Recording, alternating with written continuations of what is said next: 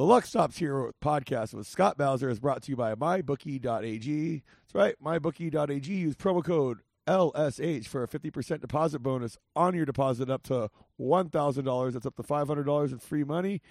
And I, hey, if you listen to my pick last week and you parlayed the three teams playing rookie quarterbacks in the NFL on the money line, you hit a 10 to 1 shot, my friends, because that's the kind of action I'm giving out over here. So make sure you head over to mybookie.ag and uh, I'll probably sneak in a pick for you guys later on today just because I'm so nice. And uh, speaking of nice, I got a great guest with me, uh, national touring comedian and writer and uh, all around good guy, Nate Craig. How you doing, buddy? Uh, it's it's great. It's so great to be on here on Wowzers with Bowzers, my favorite podcast. My favorite podcast, buddy. Uh, Norm Macdonald Day and everything. Yeah, at least it's not trousers with Bowser. That would suck, dude. Just be trying on pants for people over the over a microphone. I don't think anybody would want to listen to that.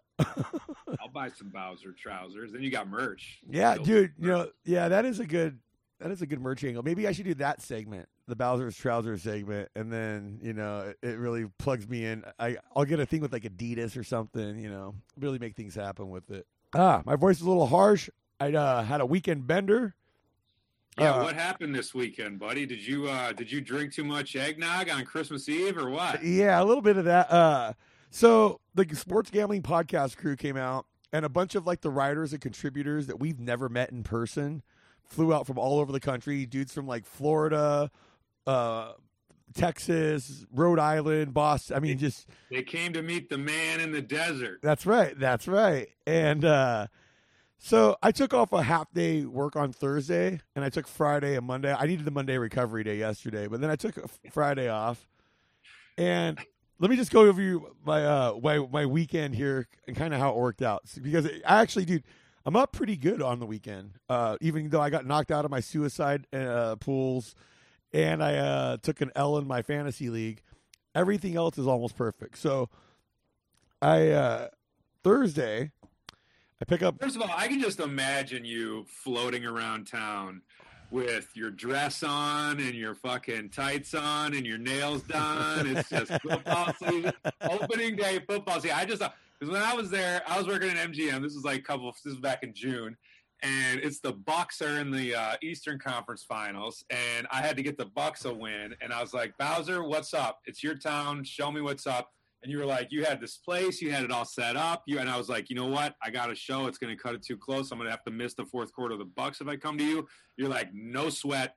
I'm on my way. Yeah. And fucking, I walked into the sports book at MGM, and there you go, just waving like like Forrest Gump waving on the boat, dude. You were on the you were Forrest Gump on the shrimping boat, dude. You were fucking waving.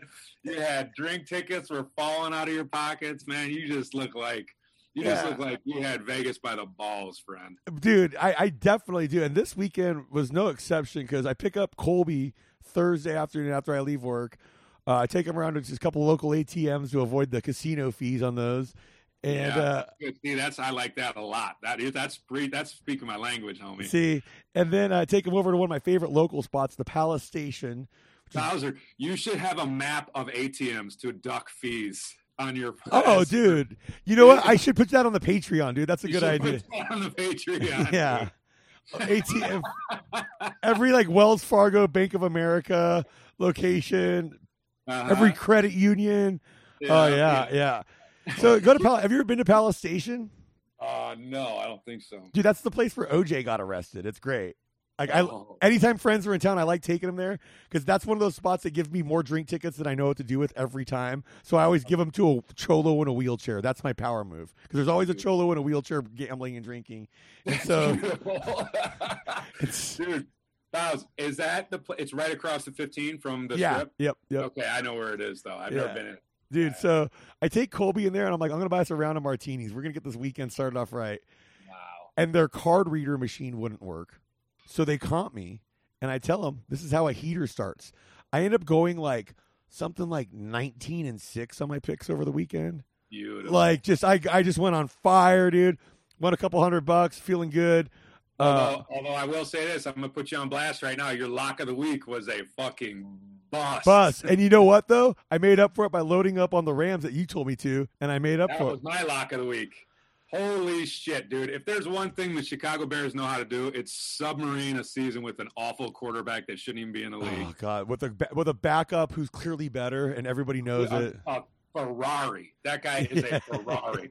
He's the best player on my. He's the best player on my fantasy team. I got McCaffrey and Darren Waller. I have him on my one of my best balls. You- know, I'll tell you. Oh, I'll get into best ball in a second here. So, uh, I go watch the Thursday night game at. Uh, I, I've been getting into FFPC fantasy football this year. It's like a big uh, championship. Like they offer tournaments, all kinds of dynasty leagues. You name it, they offer it in fantasy.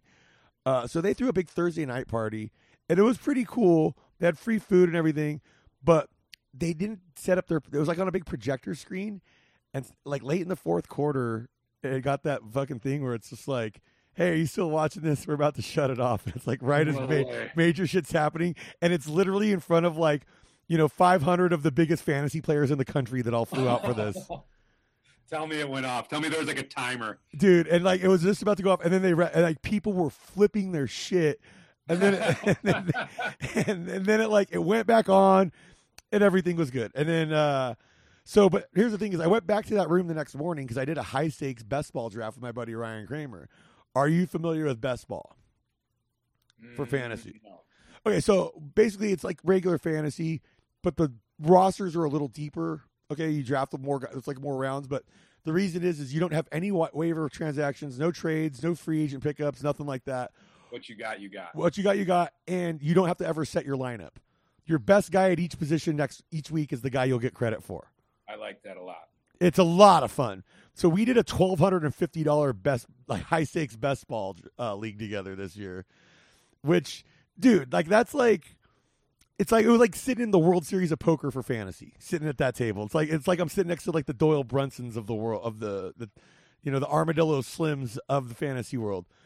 So it's a one minute clock. I'm pretty sure there is an actual armadillo slim also in the fantasy world. Oh yeah, yeah. I mean, there, yeah, definitely some guy has fucking co opted that by now, but No, no, no. Born given name.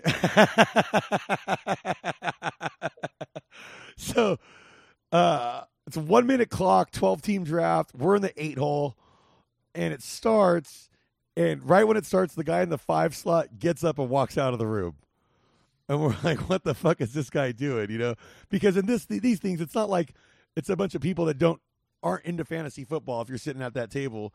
You're into it like so those first few rounds move really fast. Everybody knows who they like. Everybody's got their spreadsheets laptops the, the list the whole thing.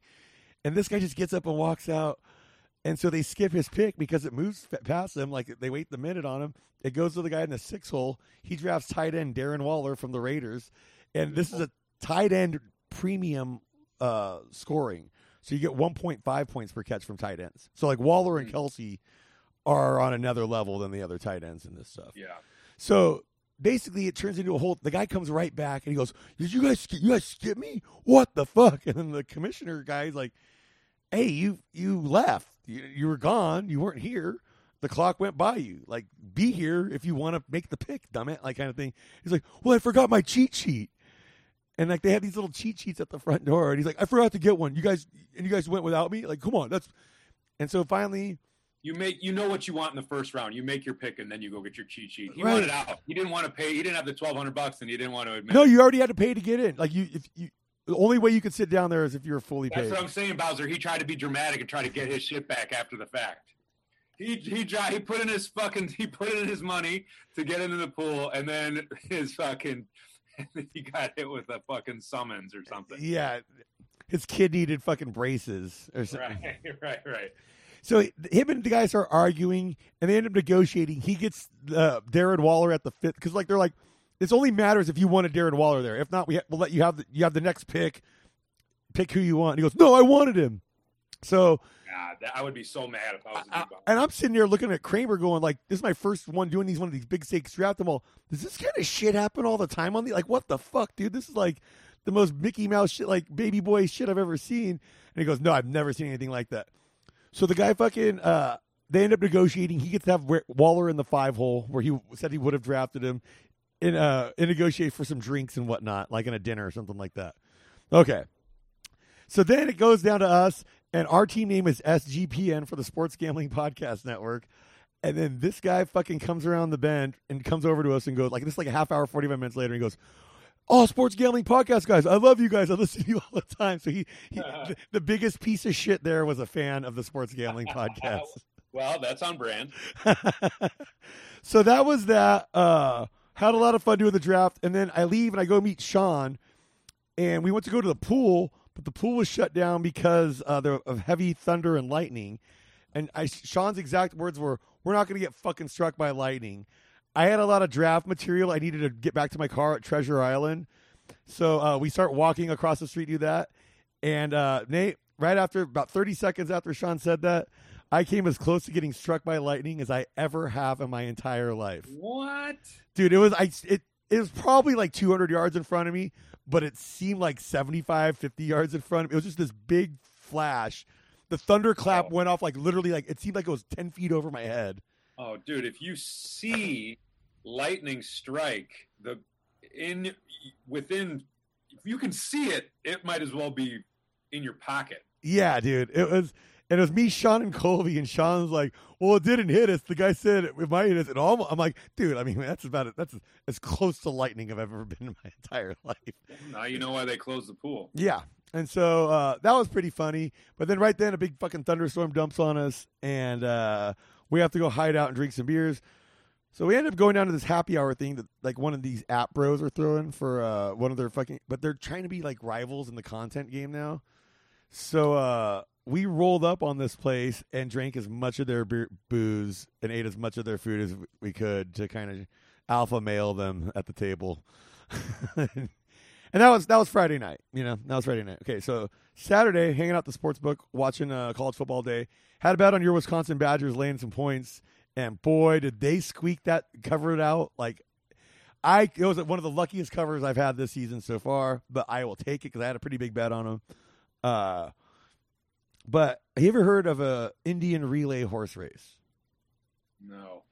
So we're sitting there, and there's like the race part of the sports book, and we're watching the football games and the other part. But all of a sudden, Kramer just goes, "Dude, what the fuck's going on with that race?" And uh, for listeners, like you know, if you've never been to a horse race, normally there's jockeys and the horses wear stuff and uh, like a saddle with like the the colors and the numbers that match the jockey, and it's a lot of pageantry to it. Well, this race, we look up and it's just like a a guy on a bareback horse with just wearing jeans and a t-shirt and they're racing i mean these guys are racing and it's for money. And i'm like well, this just looks like some dudes that somehow got, got on the track. And they're like yeah we'll let you run at set odds. But then all of a sudden they pull the horses they do a lap and then they jump off their horses and they go and run over and they gra- jump on another horse and they do this for like three four horses where it's like a cannonball run relay around the track on multiple horses. And finally the one guy wins and it's like a whole thing. But parent like my grandparents had been telling me and my brother about these for years growing up about these relay races and horse racing. We were like that sounds like the fucking dumbest craziest stupidest thing. And i'm glad i finally saw one because i always thought it was fake and it's actually a real thing. But i like it's it's and I, I guess it's sponsored by this tribe uh in that region where the horse track is but that was pretty crazy. But then we were going to a fancy steakhouse that night for dinner on the on the company tab. And uh it was like 10 12 of us or so that all went. And uh the SC Stanford game was on. And I was like I was on such a hot streak at that moment. I was like I hate SC so much. Stanford's at plus 850 on the money line. I'm going for it. You know I'm just going to sprinkle that with a nice little bet you know Beautiful. and then uh, I'm in the middle of the steakhouse when the final score hits, and I see Stanford have won. I just stand up and go like plus eight fifty. Fuck yeah! Like, then I kind of realized where I was no longer at the sports book anymore, and I sat back down and uh, it- you know I was very nice the rest of the time. So then Sunday, uh, Those people at that steak dinner didn't think that they were going to get struck by lightning either. no, that's true. Yeah, I Here, know, goes your here goes your fucking underdog. I mean, dude, I might as well. I should have just taken everything right then and bet it like on UCLA to win the national championship because it's like, who like I cheated death that you know on that one. I feel, uh, But then we're Well, let me let, let me just let me just throw my this is my future bet that I love right now that I can't understand. I really can't wrap my head around it. What's I mean, that? it's not you know whatever. It's not staggering or anything. Bucks to win the East next year.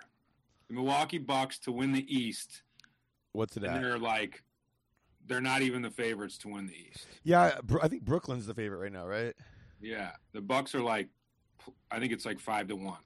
Oh, it might dude. be down to four to one. I'll get in on that. That's a nice little. That's a nice little. I Uh, love to just to win the East. That Yeah. team that just did what they did. that just won the best championship. player, Yeah, just to win the East. and there's also a lot of time left before the trade deadline for them to make a play and Well, maybe acquire. They did trade for Grayson Allen, and they signed and they kept Bobby Portis, and then you know they lost. They lost uh, what uh, PJ Tucker, but that's it. Everybody else is back, and DiVincenzo is going to be back. I mean, it's like what what, what I don't know how the I just don't understand. And I mean, granted, this is a way homer bet. Yeah, yeah, yeah, yeah. You know, I just still don't understand. But even then, like I, I like that because I think they're more likely to stay healthy than Brooklyn is the whole way. Like I, Yeah. I, I'd be surprised if you know their stars all make it to the playoffs next year. So Right, like let's not forget, like Kevin Durant still is the best shooter on the or second best shooter on the planet, but he also has a he's also nine foot tall, Yeah. 160 pounds, and has a fake Achilles. yeah, it's it's not built for long term play here at this point. You know, Right, I, I think Like, how many seasons are the Nets going to be unstoppable if they stay healthy? Yeah. And Harden's had his issues. Kyrie's had his issues. Not one of those guys is like known for playing 82 games a year. So And they're all pricks. yeah, Like No. Everybody on the the the whole Bucks team is they're they're they're roommates. They all live together. They got they, dude. So take turns cooking lasagna. Those guys are those guys So, are built to last. when I was They're watching that, they're a marriage built on bedrock, is what I'm saying, Bowser. so remember how uh, you brought up earlier how when I watched the Bucks game with you at MGM, we were going to meet up at that circa downtown. Yes. Remember how? And I told you it was cool. Yes. Okay, we went there Sunday morning to watch the, sun, the week one NFL. You figure this this place has been building towards becoming the biggest book on the planet for the last year. Now they get to host a week one NFL. Let's see how they bring it. They didn't staff their book. I am so no no they staffed the book, dude. But I, I it was packed, and like Sean kind of Sean and Kramer know the owner, and so Sean kind of got into his little like private area. But dude, for the owner of a casino, I gotta say his private party in his own sports book was a small little area, and I get he wants to save some for the players, room for the players, but.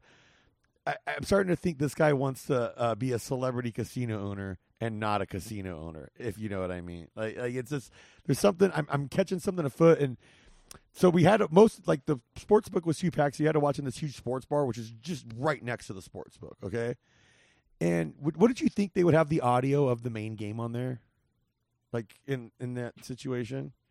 Yeah, unless somebody with some leverage in the room had something they wanted to listen to. Okay, so did they play music? yeah, they were playing this like club music. They're they're trying to be Planet Hollywood, like down on the strip, with like, and so they're just playing like Gwen Stefani and uh the Red Hot Chili Peppers. They're playing really bad, like a bad mix, a really bad. That's one. rough. You, you, if you're going to play music over the over opening day NFL and you're a sports book casino, you better have a fucking incredible DJ, and he better be throwing in the NFL films music, and like he better be throwing It's in. exactly what I told Jen, dude. The, Right. You, you NFL films music is what you got to be doing there. Like, Yeah, dude. So I mean, I mean, scratch it up, and even I mean, do do crazy shit with it, throw in a couple beats, but like it's got to be a production. Like I understand, like that's because otherwise, just play the fucking. well, game. and that's the thing is like if you're gonna be like Planet Hollywood and the the new Virgin and like these places that are trying to be more like nightclub spots,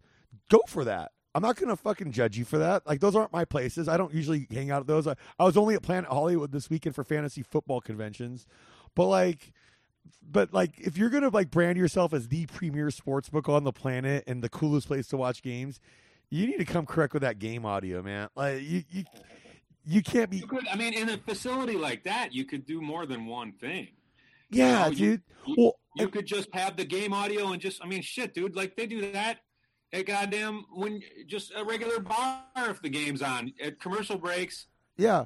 Put on some music. gotta, hey, we got the best DJ in town during commercial breaks. Yeah, and dude, like, here's what makes it even worse: is they have a huge their stadium swim pool deck that's like a fucking like a huge sw- section of swimming pools with this huge video wall with all the games on. That's like a part of the sports book too, kind of. It's a sports book with a water park. Yeah. Yeah. So exactly, and so it's like you can do that out there.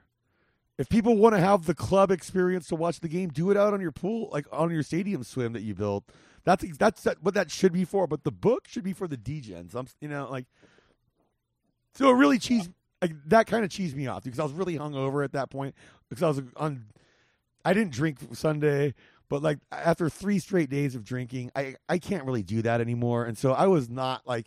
I did not want to have to, and and what's even worse about that place was the fucking Gestapo level security, where like it's almost impossible to stand anywhere and watch the games, and they're like keep telling everybody to shoe along. Like it was it was bad experience at the Circa. I've hyped it up a lot on this show, and now I'm gonna say uh, one star. They're getting an angry Yelp review from me now. Like I am not happy about the operation of there. And here's what's even crazier: the place was packed, right, with a bunch of people that didn't have anywhere to stand or go because everything was there's too much uh, like crowding around all this stuff. But you know what was empty? All the tables. And it's Sunday morning, and they have all the tables set at twenty five dollar minimums. If they have those things at ten dollar minimums, they'd be packed. And so it's like yeah. this place just fucking hates making money. Apparently, like well, but you know how it is. I, I do. So, if you only got one guy that's going to play twenty five dollar hands, you can make more out of him than you can ten dudes that are playing. But they had $10. zero people paying twenty five dollar hands. You might as well try to knock it down to fifteen at least. You know, and I think their whole thing is they just want to have look like they have prestige. So it's more like, well, we only have, we'll never have anything under 25 because that's what we want. But it's like, they're going to watch, they're going to be out of business in a year. They, they've, they've fucking bit off more than they can chew. There, there are books in other spots around town, but that book has the worst lines in town, has the shittiest app in town. So it's not going to get the local action that you need to fucking support a huge book like that. And I, I, I I couldn't be more. So we went across the golden to their sister, the Golden Gate, across the street because we're like, well, maybe we can get a better sp- spot to watch the game in there. I'm sure they'll have it on in there too. And it was so sad and depressing there, dude. It was just like, like one of those like corner sports books that just have like six screens in it, and then just like like one window for taking bets, and there's like a handful of like sounds perfect. A handful of Bowser, that was, sounds perfect. But the vibe in there was so sad. So I'm with my buddy from work, and I'm like, hey, let's go outside. Uh, let's go back across the street. Like this is it's honestly more depressing than the Gwen Stefani place. And right as I'm walking out, two hookers walk out at the same time as me. And the one just holds up her purse. She's like, I got all them condoms in here.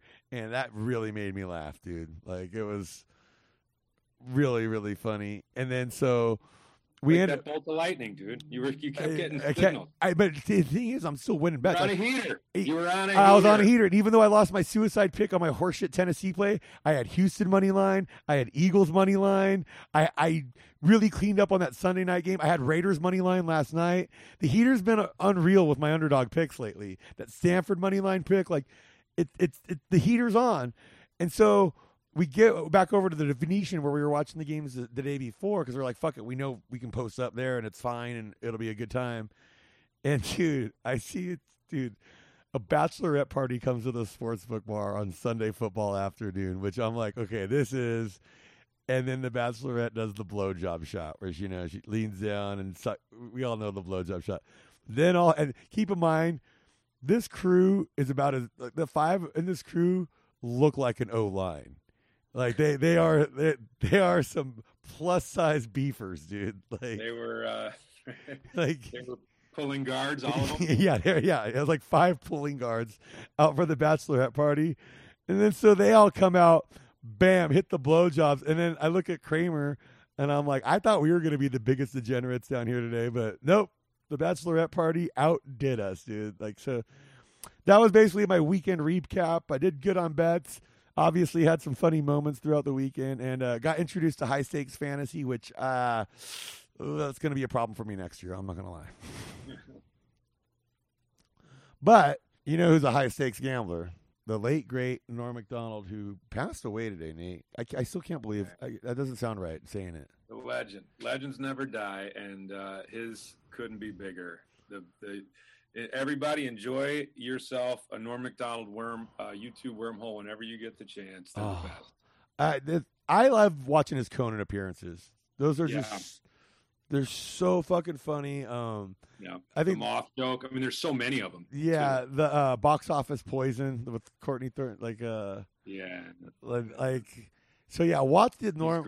But like my favorite thing about Norm, honestly, is how he's a, just a degenerate gambler. I remember him, uh, um, telling like uh, I remember him doing a Rolling Stone. They did a feature about him back in his Weekend Update days, and he was like, and he had this. He just told the the person like following him around, reporting on him, like the person harding laughing hardest at uh, my Weekend Update jokes tonight was my bookie. I gave him a ticket. He was in the crowd, but that's only because I owe him fifty thousand dollars. Yeah, when I uh, first moved out to LA and I got passed at the Improv, they start they gave me um, a bunch of work at the suburb improvs. You know, yeah, like Ontario and Irvine, Uh-huh. Brea. Yeah. and, and I, uh, for some reason, they they they gave me like I think I worked three weeks with Norm Macdonald Oh over the- over my first couple years in LA, and um, he was just the, the funniest, sweetest guy. But the first time I met Norm Macdonald, he walks into the green room uh, with his uh, feature that he uh, he brought. You know, I was just a dumb, bright-eyed MC idiot from Wisconsin, fresh off the boat. And he's like, I'm just ready to meet Norm Macdonald. You know, he's one of my comedy heroes at the time, and still, and and he's he's just locked it. He's got his laptop, and he's got a mouse coming out of his laptop on top of his laptop, and he's in a he's in an uh, online poker tournament. and I, I was like, I tried to be like, "Hi, Norm, I'm Nate," and he he like he ignored me with with his his eyes, ears, and mouth. Like he just like kind of looked past me and like didn't say and then after after this or in between shows, I guess maybe or something. I'd, it, it, it, at some point, he was just like, "Hey, how you doing? Yeah, yeah, thanks for being here." he had uh, he had one joke. The first week I worked with him, it was just like, you know, you know, over the years when you see somebody that that just invents comedy to you. You know, like those great moments in in stand up when you watch somebody do something just the best that Yeah. you've ever seen it done.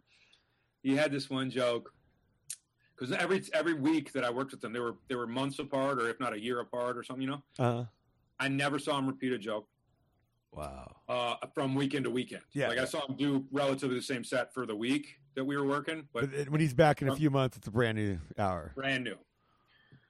The first time he was doing, I can't even remember. He was doing a big set about you know the Catholic Church or whatever, and uh, you know he's just hammering uh, pedophiles and that and this and that, and then he, but then he, he you know, he kind of he kind of does the misdirect, and then he goes he goes, yeah, you know, yeah, you know, like uh, there should be a degree. I think uh, you know, pe- there should be degrees to pedophilia, you know, because. Uh, wow, if uh, tomorrow it's legal to fuck whoever you wanted, there'd be a whole bunch of guys fucking 15 year olds. Only a couple guys fucking five year olds. and, and, uh, like two thirds of the shows, it just got like it would that were like, you know, it's like a it's like a critical mass, like herd immunity kind of thing. Like if there was just enough Norm Macdonald fans there, it would just roll the room, you know. but if there, but if it was like 50-50, a third of the crowd would get up and leave. well, uh, you've heard Brido's story, right? Uh, yeah, about I think he was. You saw him live like at a college or something. Yeah, he saw him at University of Iowa with his mom took him with like a couple of friends to go see it. And he, this was like when he was like, I don't know, 15, 16.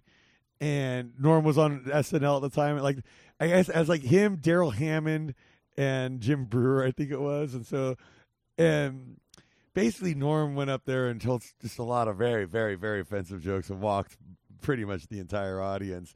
But the problem was like the venue was the way it was set up was like the sound of the stage was all piped into the lobby. So it was like this Yeah. whole thing they were going to to get a so the only place they could go to get away with them was where they're blaring his jokes at these people.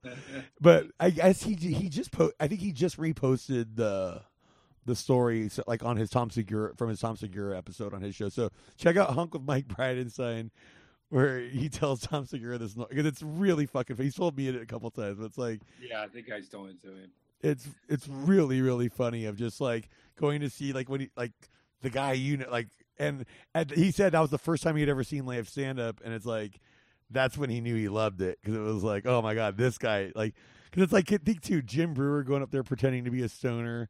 Uh, and then you have Darrell Hammond going up there doing like pres like you know impressions and you know Yeah. Bill Clinton and stuff. And Norm, I forget what like what you know, I think Norm came out and did a whole thing. Oh, it was like uh, it was like calling like fucking your wife. That's a fat ugly pig. And then it's like you- like for- oh god, I can't remember the exact. But it's like he really got into. Well, how do you think the pig feels when you got to go fuck the actual pig or something like that?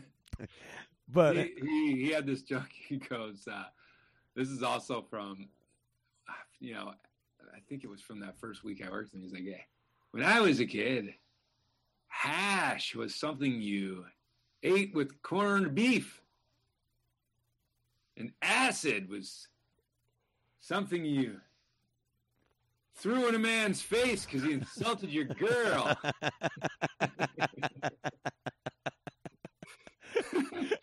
I I was I saw somebody today post his uh from his book where it was like uh first like the dedication of the book just said to Charles Manson and then in parentheses no not that one. Which is but then I guess he did a whole chapter on Rodney Dangerfield and the whole chapter is written like little known secret about Rodney he got no respect and it's like him writing like all these stories of them hanging out together but they're all Rodney jokes essentially like it's just it's like He's taking credit for Rodney. yeah, it's like That's great. it's so fucking funny. but you you know the story behind Dirty Work, right? no. Okay, so he did Dirty Work, and that came out like right when he got fired from SNL. So it was like hopefully that was going to kind of launch his movie career. But he went, he did an Dirty R Works him and Artie, right? Artie, yeah, yeah, yeah, with the fucking the legendary uh, Jack Ward, or I mean not Jack Ward, uh, um, the one guy that from Used Cars with Kurt Russell, Jack Warden, yeah, that's that was his name. Character actor, dude is always great. Played the dad in Dirty Work. Um, so they did an R-rated cut of it, and the studio forced them to water down to PG thirteen because they said R-rated comedy won't work like anymore. You know, it's all about the Austin Powers, the Billy Madisons, the PG thirteen comedies.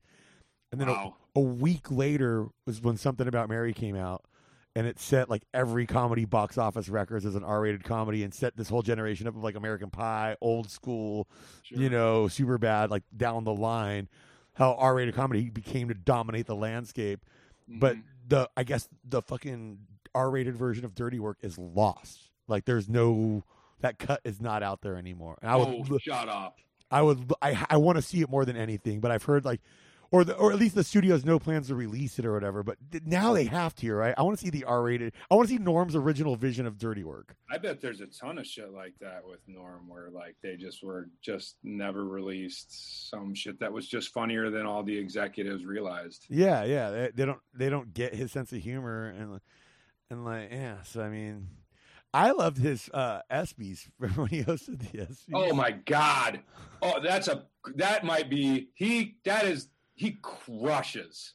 Like, dude, He fucking murders the ESPYS for like I, I don't I think there's I think he does it for like 20 minutes. yeah, like there's that like eight minutes he does that are just so good. Like of a, I think there's two different. I think there's part one and part two of that. I yeah, yeah. I think because he has a Tiger Woods on, joke that on there. I mean, this is a 1998 Tiger Woods joke when he's like, uh, he's nominated for best golfer, and uh, you know who I feel sorry for the other two guys nominated for best golfer. They got to go. Hey, honey, uh, uh, give me my tuxedo. No, no, no, not that one. The one that I get my ass kicked in.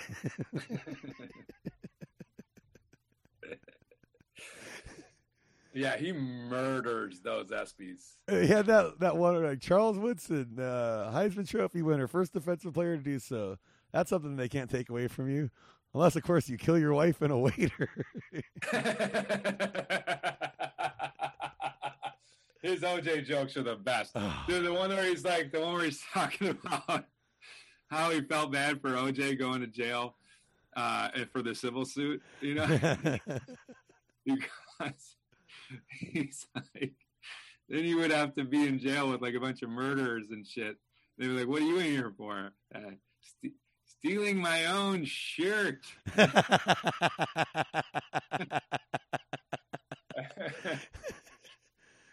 he, oh no, wait! I murdered my wife and a waiter. I I gotta find like he responded to one of OJ's tweets or like quote tweeted him a while back, but it was OJ playing golf out here in Vegas, and then Norm was like, "Hey, I see where you live. It's like at the you live off the ninth green at this course. I play there all the time. like that's your backyard right there.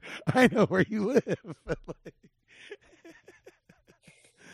oh man, he's the king, dude. I you know he was just so as funny as he was, he managed to like. There's like that. He's he's eh, like his stage persona is such a such a wry, wise fucking clown. yeah, and and his and then he's he's unmistakably sweet and good and i love how every time he ever has to like he, he whenever there's clips of him talking about someone he loves and respects like whether it's it was like bob saget or he did it with letterman or he did it with like i'm sure he did it with conan at some point like yeah, his set on that last Letterman he show. is- clearly he clearly starts crying yeah. And it's like so likable and fucking great Yeah, his thing on the Bob Saget roast was great because everyone was up there dunking on him, you know, doing filthy jokes and whatnot Yeah. about the Olsen twins and stuff. And then he Yeah. just comes out there and does like this genuine kind of and, like no one saw it coming. So it, Yeah, he just fucks off the whole thing. Yeah, it's great. He goes, he goes, uh, I like it's like I mean he probably could have been like the greatest roast comic of all time if that's just what he wanted to do. You know, I mean he had the ability to write those jokes. like I just watched that, and it's there's, a, I mean, You- whatever. You know, jokes are good when you can't remember them that well.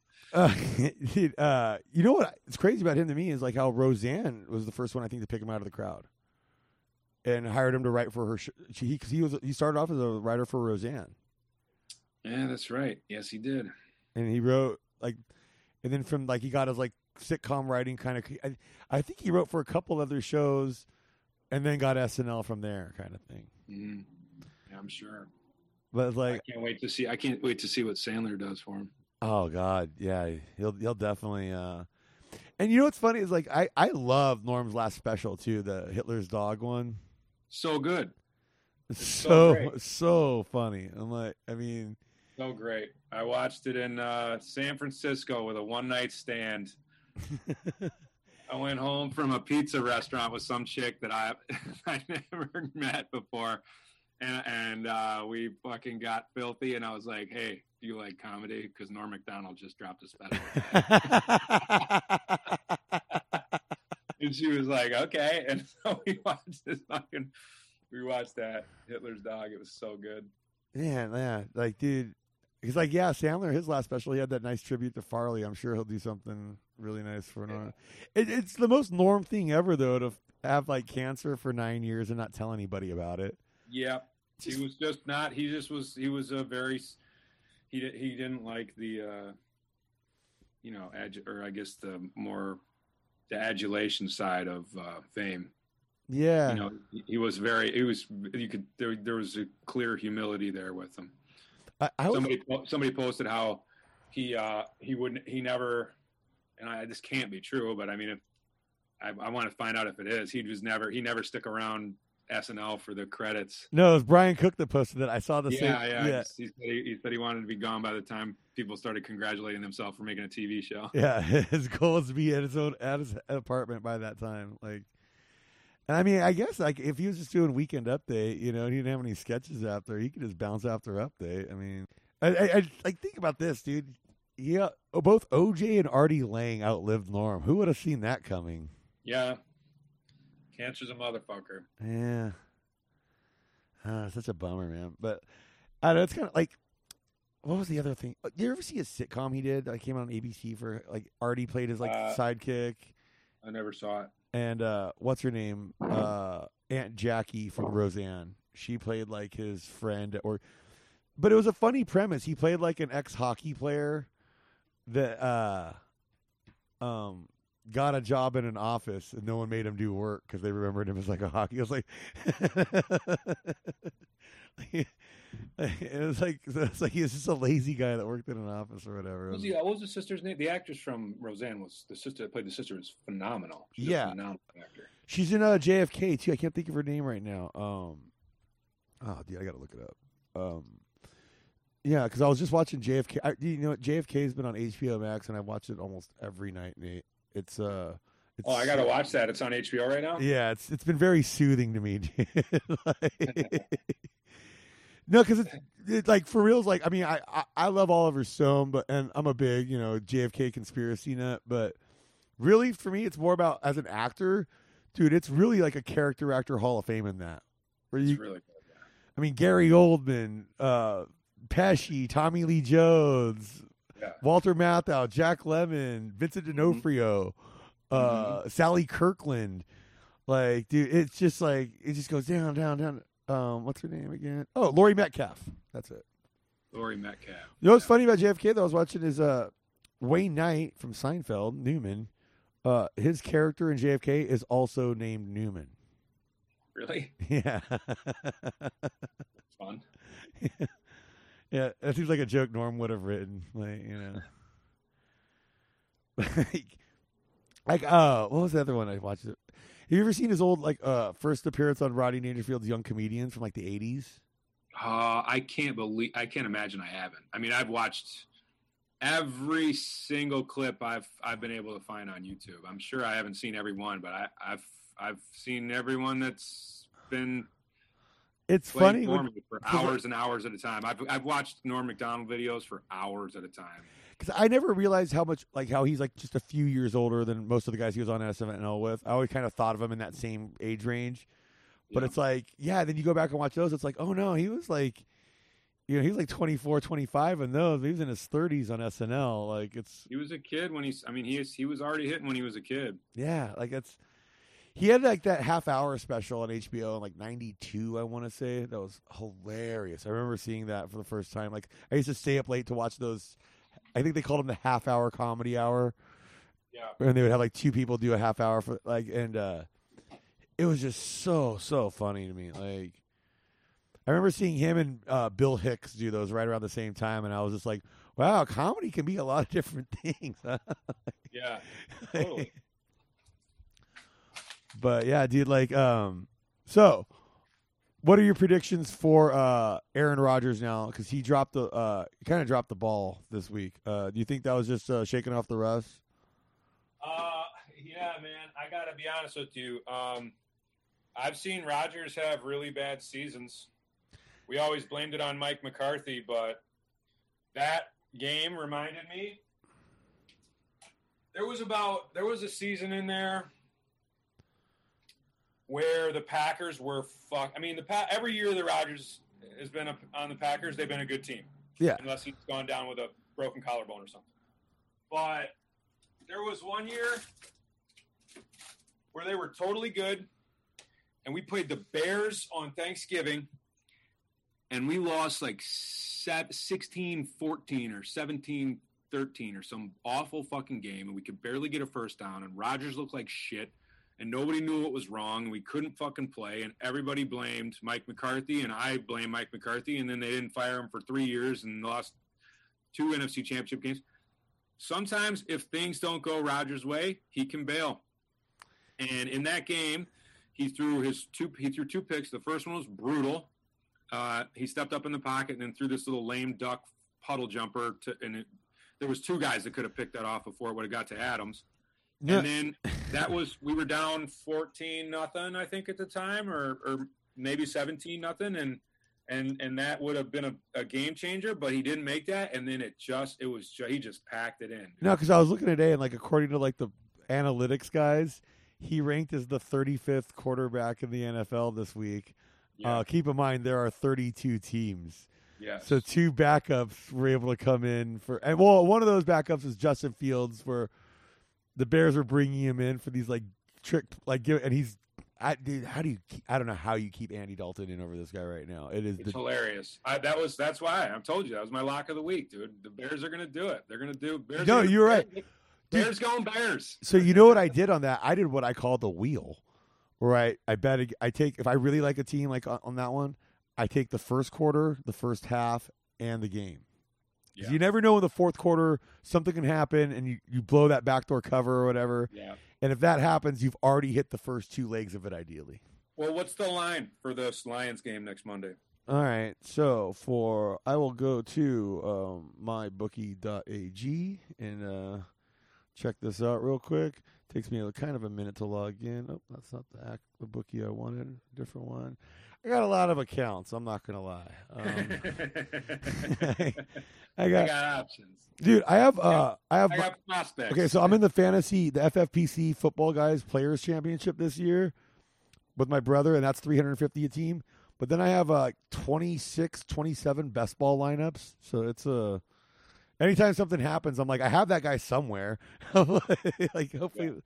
So what is it? Green Bay and uh, God, where is that? Detroit Monday night.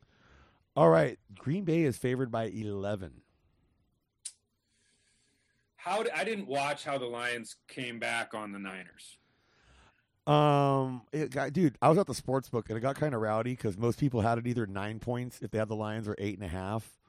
And so when they went for two to bring it within eight and then go for the onside, like the whole place went nuts because like then the Lions ticket cash. But I think if you had San Francisco early enough, it was only like seven and a half, six and a half. So possible to get it both ways there. But uh, yeah, like dude, the the 49ers looked pretty good, but then like uh, dude, like I don't know. Jared Goff looked all right. I'm not, I usually make fun Right. of Jared Goff, but he looked pretty good. But it's also when you're down by that much and you start charging. At first, they're going to be in such soft coverage.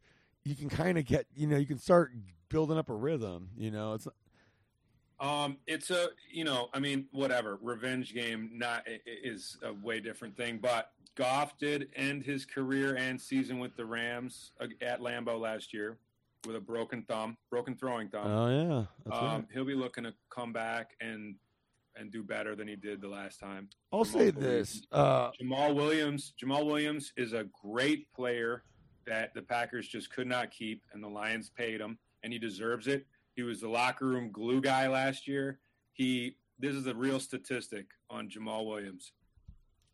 560 touches, touches without a fumble. wow, that's really that's that's some next level shit right there. That was that was how he left Green Bay. You know, uh, it's crazy with Jamaal Williams and DeAndre Swift in Detroit this year. Is this week they are the number two and number four fantasy running backs.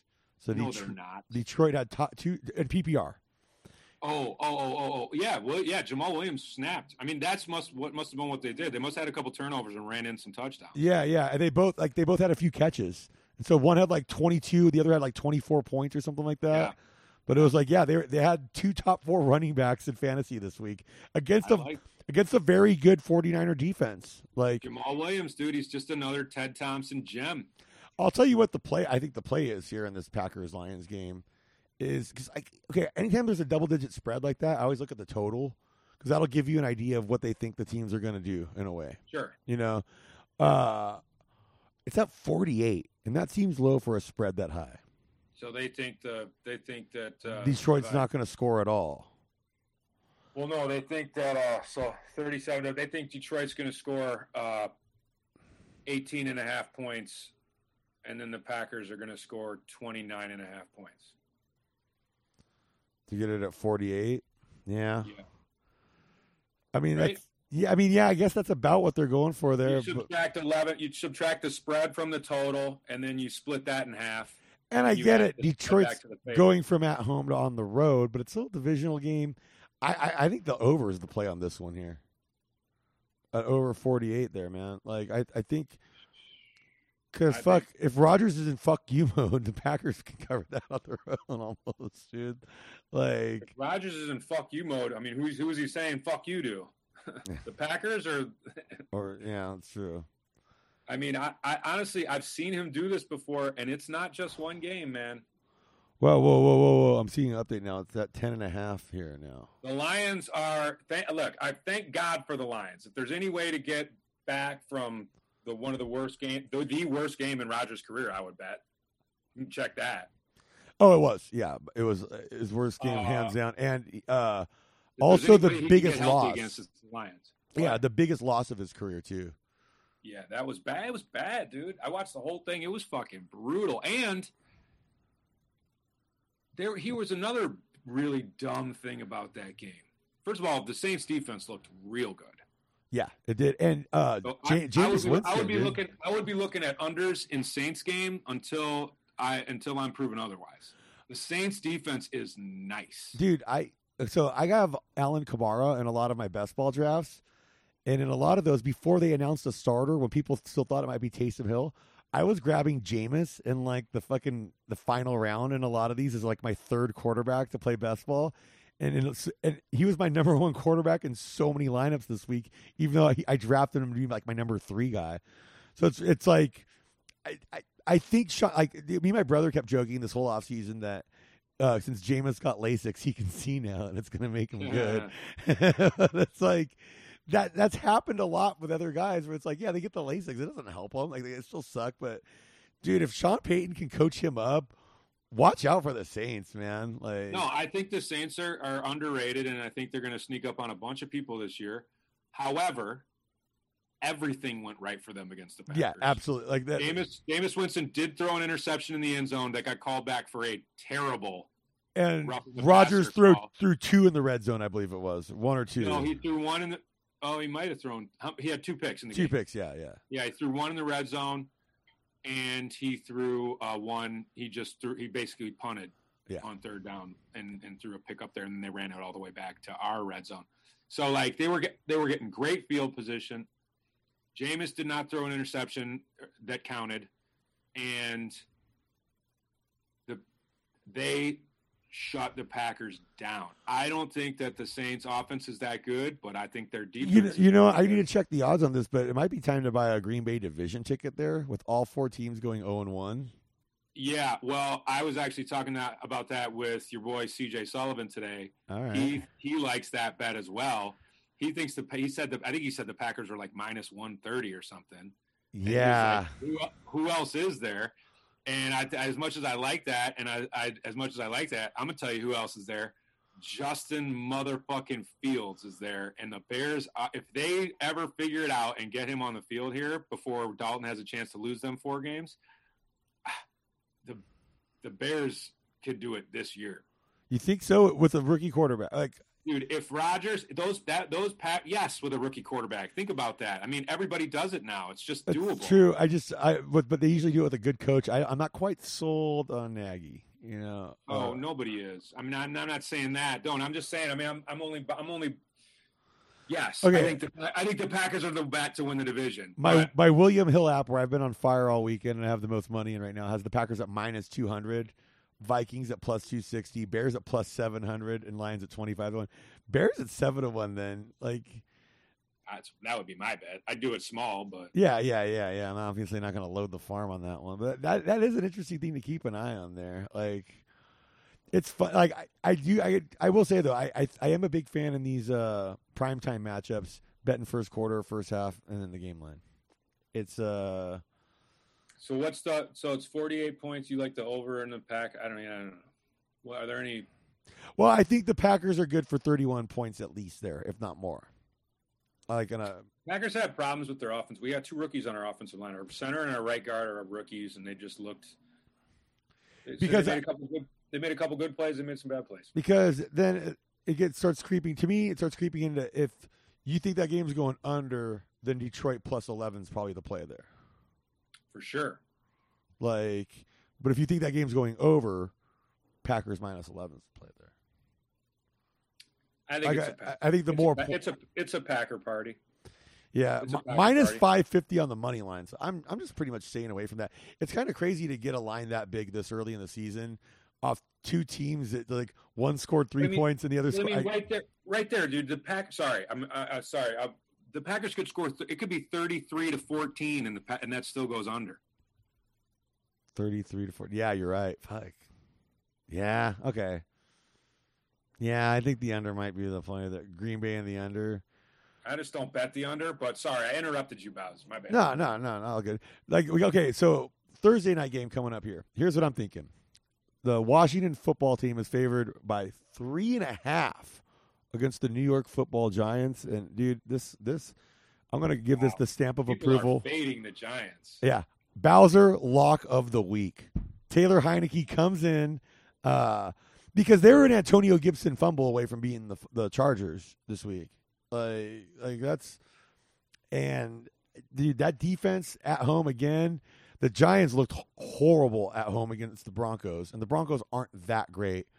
Where I can make an argument that the Chargers are going to have a top ten offense this year, probably most likely. Yeah, Herbert looks good. Herbert looks man. good. Mike Williams, dude. Mike Williams was like showing that dominance that he showed in college, dude, at Clemson. Like, man, he looked really good out there. And when you have him with Mr. Reliable Keenan Allen, dude, like you don't need all that much more on offense, man. I love Keenan Allen. Somebody threw Keenan Allen at me for Darren Waller after week one. really. And I was just like, I mean, I'm not going to take it because I love Darren Waller. He's Yeah. just on people. I have Waller on a lot of my lineups, man. But Especially I love, but I love Keenan. I understand. I, I don't take the trade as an insult. No, no.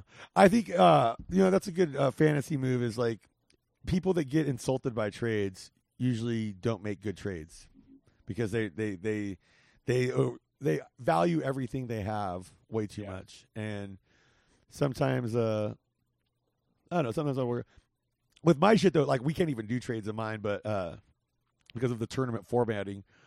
But with tight ends getting Hold one, up, hold up, Bowser. Are you in a 10 team league at all? no, dude, no, twelve only. 12 only. All right, man. We, you and me should just make a trade right now from my team for your team. Uh, just, just, just, just to see how we negotiate. Because I love. This is my favorite thing in football in fantasy is trading. I Yeah. multiple quarterbacks and multiple tight ends every year just so I can make a move. So I'm only doing FFPC teams this year, and in that it's all FAAB, free agent auction bidding.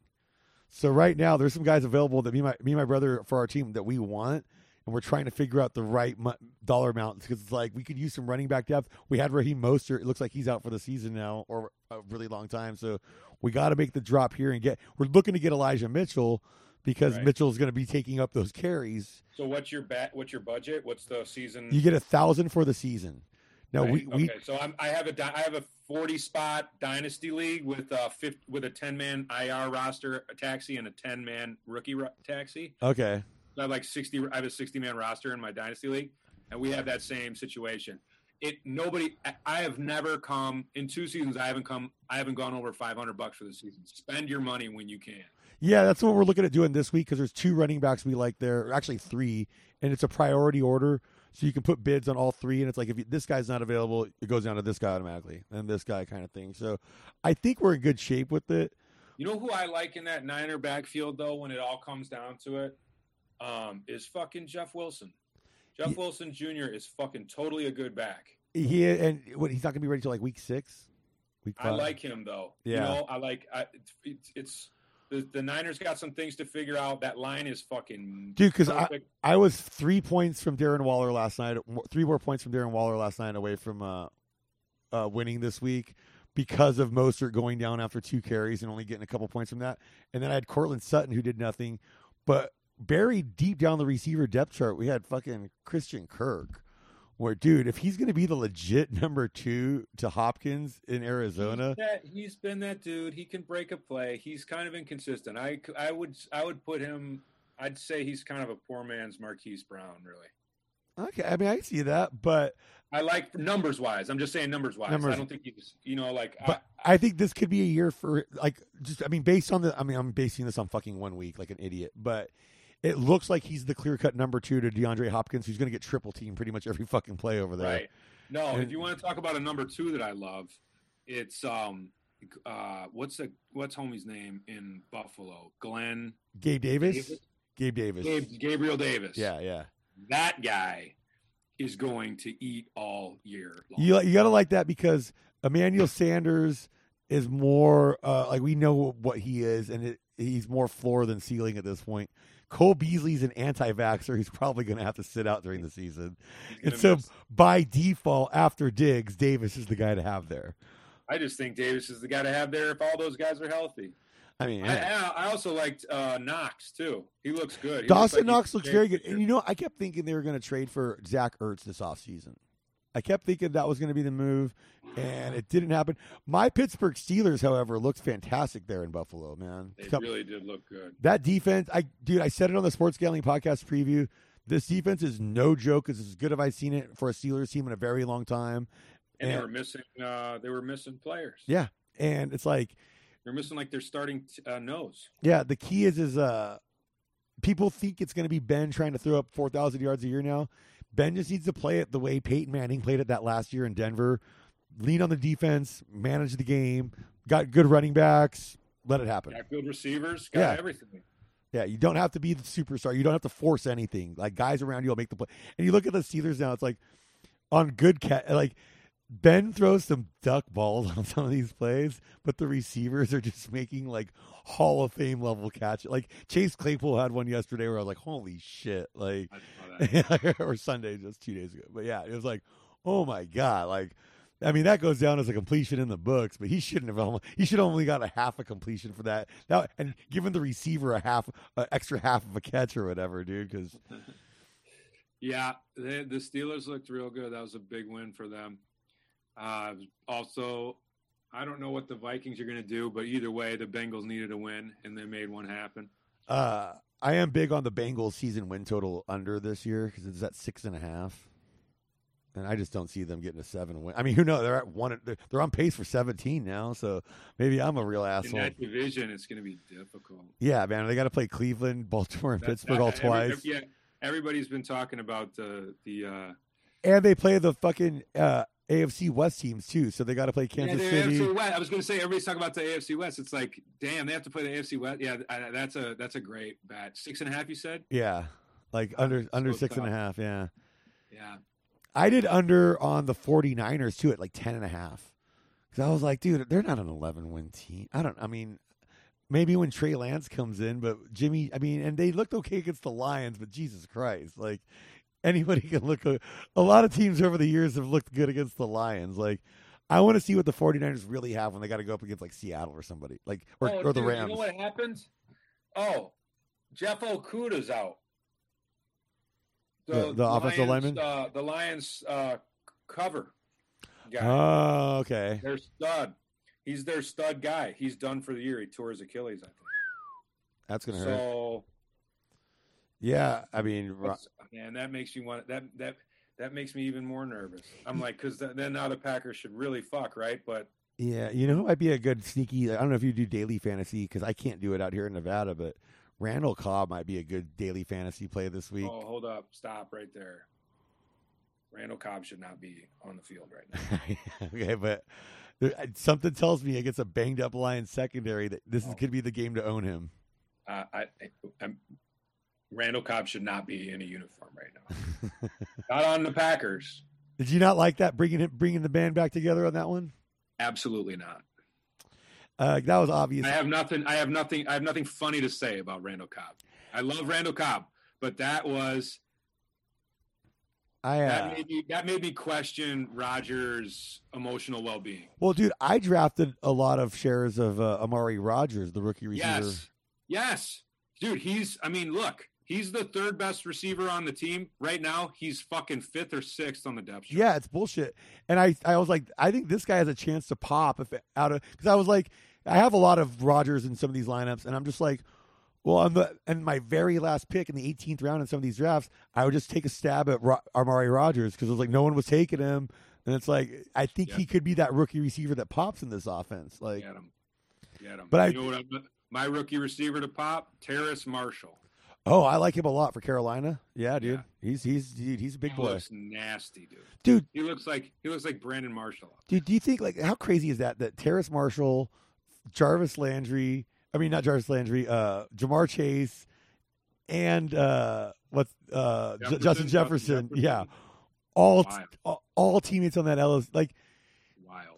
dude like is Joe Burrow that good or did he Right, have it those makes me wonder Joe Burrow. I mean, because watching him play, he looked like the golden one, the chosen boy. Like he was, he was. But he just- looked like the best quarterback I'd ever seen. He, looked- I said, I said several times, Joe Burrow is the best college football player I've ever seen. And that includes Charles Woods, Charles Woodson, and uh, you know, you know who the best college you know who the best college football player I ever saw play live was was uh, Maurice, Maurice Jones Drew at UCLA I I watched him like average 35 yards like punt return one year, and it, it was just absolutely insane. Some of the shit he was doing. Well, that's here's a good college football player that I'm riding in fantasy in the NFL. I am a Gaskin guy. Oh, Myles Gaskin. Love him. I have I have him on all, both my teams. I had him on both my teams last year, and I'm going to have him until. And now my 10 team league went to a half PPR. I love me some Myles Gaskin. And he was a great, he was a stud at Washington, right? He had like 2,000 yard seasons. I think so, something like that. Yeah, yeah. yeah. I, I'm a big on uh, Alabama running backs. Uh, just because you asshole. And, Are you? well, the reason why I say that is, is like obviously they recruit like like bats out of hell, but those guys don't get as much mileage on the tires in the college level that other guys do. True, that's a great point. Of course they don't. Yeah, So- I mean Eddie Lacy was so much fun for Green Bay. Yeah, like you look at uh, Derrick Henry now. Now the Steelers have Najee Harris. You look at uh, Damien Harris up in uh, uh, New England. Like there's every everybody has like an Alabama running back or receiver somewhere on their roster. Yeah, But like who was that? That one disaster that the Browns drafted? He wound up being in. They, they finally suckered the Colts into trading him. oh, uh, Trent Richardson. Trent Richardson was the only one that really sucked. Yeah, yeah, and even then he had like a good rookie year. He was like I think he was like yeah. Like second for offensive rookie of the year. He had like a thousand yard season or close to it, something like that. So I mean, he wasn't. I mean, he ended up being a horrible bust, but yeah. But I just like to me like because I always say yeah. this- the quarterbacks from like SC, Alabama, Ohio State, some unless they're like an athletic freak, like or Oklahoma, like the way Kyler Murray or Justin Fields is, like those guys, I I'm, I don't want to throw in there. But when you look at like a Mac Jones out of Alabama, dude, that guy had fucking Jaylen Waddle and fucking DeVonta Smith to throw to with Najee Harris behind him in the backfield, like.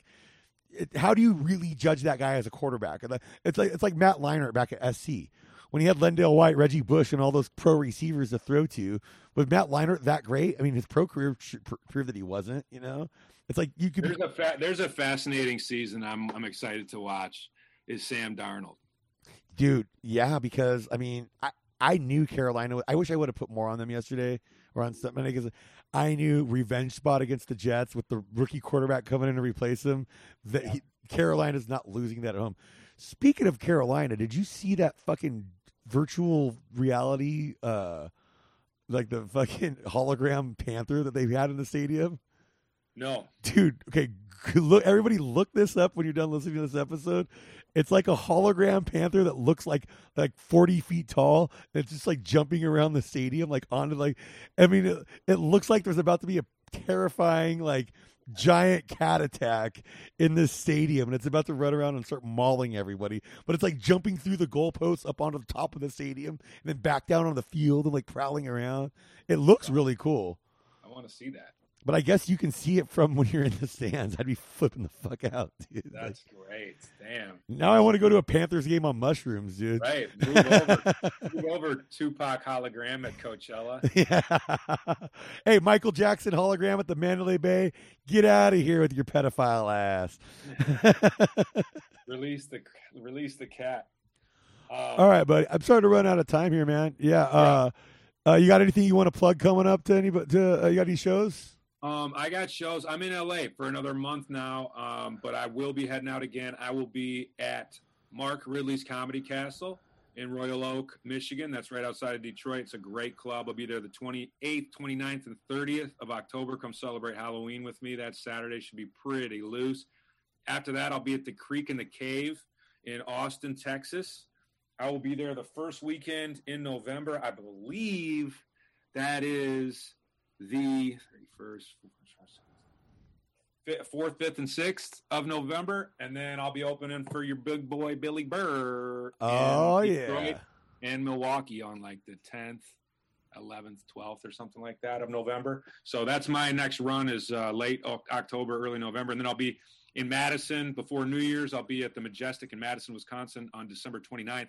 And then I'll be in Milwaukee at the Laughing Tap uh, for New Year's Eve that whole weekend um, to, to end the Yeah, year. I just went and saw Nate at the MGM a couple months ago. Everybody, it was a great, great show. So definitely go out and see this. Like, I don't just blow smoke on my friend's ass. Nate's a bona fide crusher, and so My guy. yeah, man. Like, and they can not find- a better, not a better endorsement in the desert. and you got to come back. You got to get schedule some dates out here again soon so we can hang, man. Like, For sure, for sure. I got, I got other, I got, I got, I got aces up my sleeve. We'll make it happen for sure. hell yeah, buddy. Yeah, it'd be by the end of the football season, dude. You know what you need to come for is March Madness. The- Oh, vows. We'll talk about that. okay. It's- I got my my favorite time. That's my favorite time of the year. It's also my birthday, and uh, gambling podcast is coming out here, so we'll get a bunch of comps again and stuff this year. So All right, I'm going to talk to them because my favorite time of the year is, and I can say this to your audience because they are uh, they're uh, smart uh, gamblers that we can all hang with. That second round of the NCAA tournament, dude. Fuck the first round. Thursday, Friday is for amateurs. You got to go for Saturday, Sunday.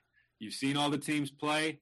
The book empties out. You got the whole town to yourself on Sunday. That first week in the NCAA tournament, Saturday, Sunday, I will be there, buddy, with birthday candles. Fuck yeah, buddy. All right, everybody, make sure you follow the show on Twitter and Instagram at LuckStopsPod. Head over to Apple and give us a five star review. I'm almost to 100, guys. You can help me get there.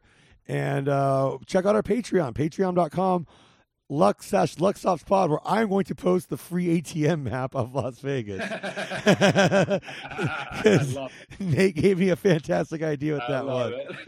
So thank you so much, everybody. God bless you and keep gambling.